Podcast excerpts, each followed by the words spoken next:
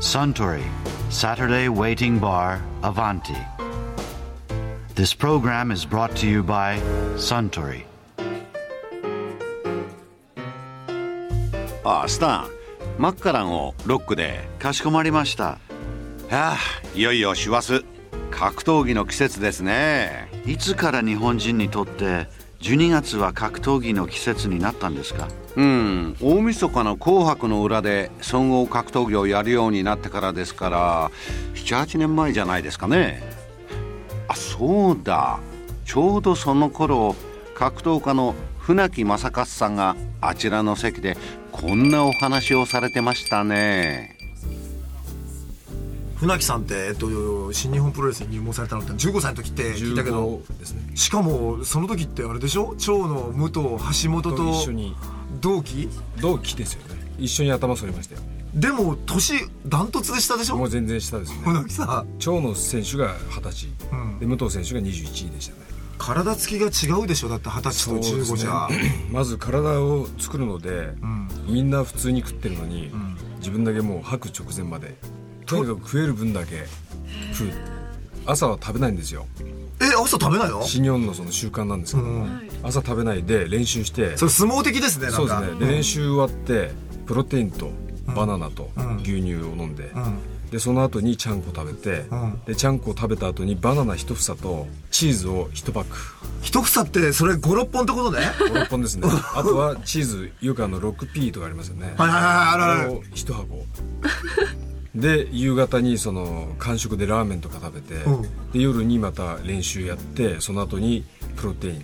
ンでちゃんこ食べてでその後にまたバナナ一 房とチーズで寝る前にまたプロテイン飲んで寝るそのバナナ一房とチーズってのがなんかコ知ツらのようないな気がするんだけなんどか知らないんですけどもそのバナナ一房とチーズ一パックはなんかすごく体重増加にいいって聞いたんであ、そうなんですか。船木さん今バナナ一房みたいな嫌にならない嫌でこすうね 昔思い出しもうて本当にバナナとチーズはあんまり見たくないですよ ねデビューまでその1 0キロぐらいは増やさないとデビューできないっていうことで、でも強引に食ってましたねあの新日本プロレス自体は何年ぐらいいらっしゃったんですか4年間4年間、まあその後えっ、と海外に1年行って、んそれで二十歳までですね、ん一年えー行ってそれで二十歳から、えー UWF UWF 何年ぐらい、は2年ですねで藤原組2年、ででパパンンクラスですねいろんなだから団体をでいろんなスタイルを極められてるそうですねってことですよねそのプロレスとねその後のパンクラスまあ間にこうグラデーションのように UWF 藤原組が入ってるけどスタイルとかやりがいとかやってることって全然違うんですかそれとも同じようなものやっぱり違いますね船木さんの中では俺はプロレスラーだっていうことではないプロレスラーもそうだし格闘家もそうだし全部一通りやってきたんで、どっちでももう構わないですよそれどっちでもあまりこ、ええどう呼ばれようがこだわりはない両方知ってますから、うんえそれどっちがどうこうっていうのありますそのいい悪いじゃなくてあー俺向いてる向いてないそうだねったり、えプロレスの方がん試合数が多いですから、年間何百そう試合いう意味では1年間その旅をしながらやんなきゃいけないっていうそれもありますんで、長距離ランナー的なスタンスが必要ですよねゆっくりでも長く走るみたいな、うんうんうんで格闘技の方は、やっぱりその一戦一戦集中していかなきゃいけないですからもう本当に 100m バーッと走って1ヶ月休んででまた走って1ヶ月休んでそういう感じですよね。なるほどね、ええだから逆にその体の消耗は格闘技の方が早いですよ。しかもそうは言ってもパンクラスでも年間何何何十試合オーバーか十何試合えーは、と13ぐらいやった時期ありましたね。それだけどボクサーとかに置き換えてみたら大変な量ですよね体どっか怪我しても、次の試合決まってる時はもう麻酔打って練習して治ってない時は麻酔打ってまたその試合やってましたねもう義務ですから 船木さん今までにその異種格闘技とか、まあ、もちろんそのバーリテュードプロレスとかいろんなタイプの選手といろんな風にやってこられたと思うんですけど例えばですけどあのヒクソンどうでしたヒクソンは自分の中では今に集中する人だなと思いましたねと、まあ、締められたりした時にこのまま死ぬともうこれで終わりだと思いましたねそれ意識遠のいてくっていう感じあれまずは苦しいんですよ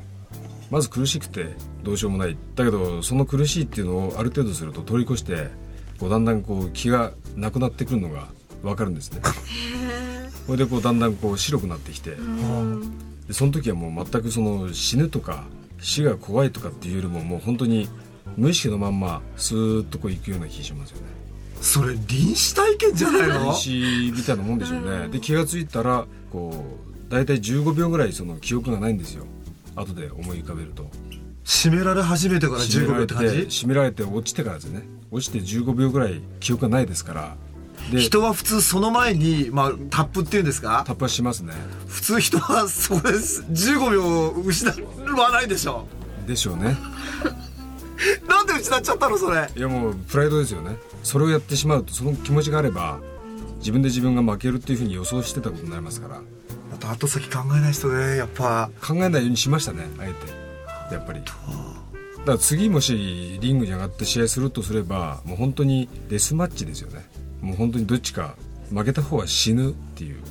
それしか考えられないですねそれ以上のその刺激を求めるとすればだけど実際にやられたことってそうでしょそうですねでもたまたまですよやっぱり助かってその生きてるわけですから止めてくれる人もいたし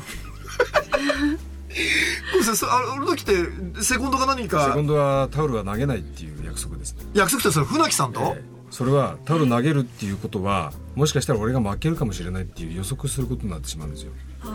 だからそれもないんでセコンドは誰一人としてそのタオル持ってなかったですね持ってなければ投げるものもないですかそうかレフェリーが止めたんだ、ら、えそれやめとこうとか思わないのえうーん バカな質問で恐縮ですけやっどぱりそこでその強い人とやりたいっていうのがあるんでしょうねなるほどなかっこいいわ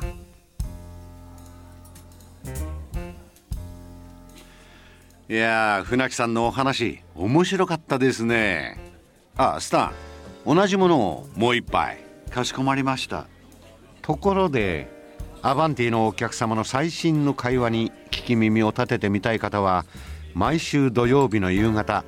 お近くの FM 局で放送のサントリーサタデーウェイティングバーをお尋ねください東京一の日常会話が盗み聞きできますよ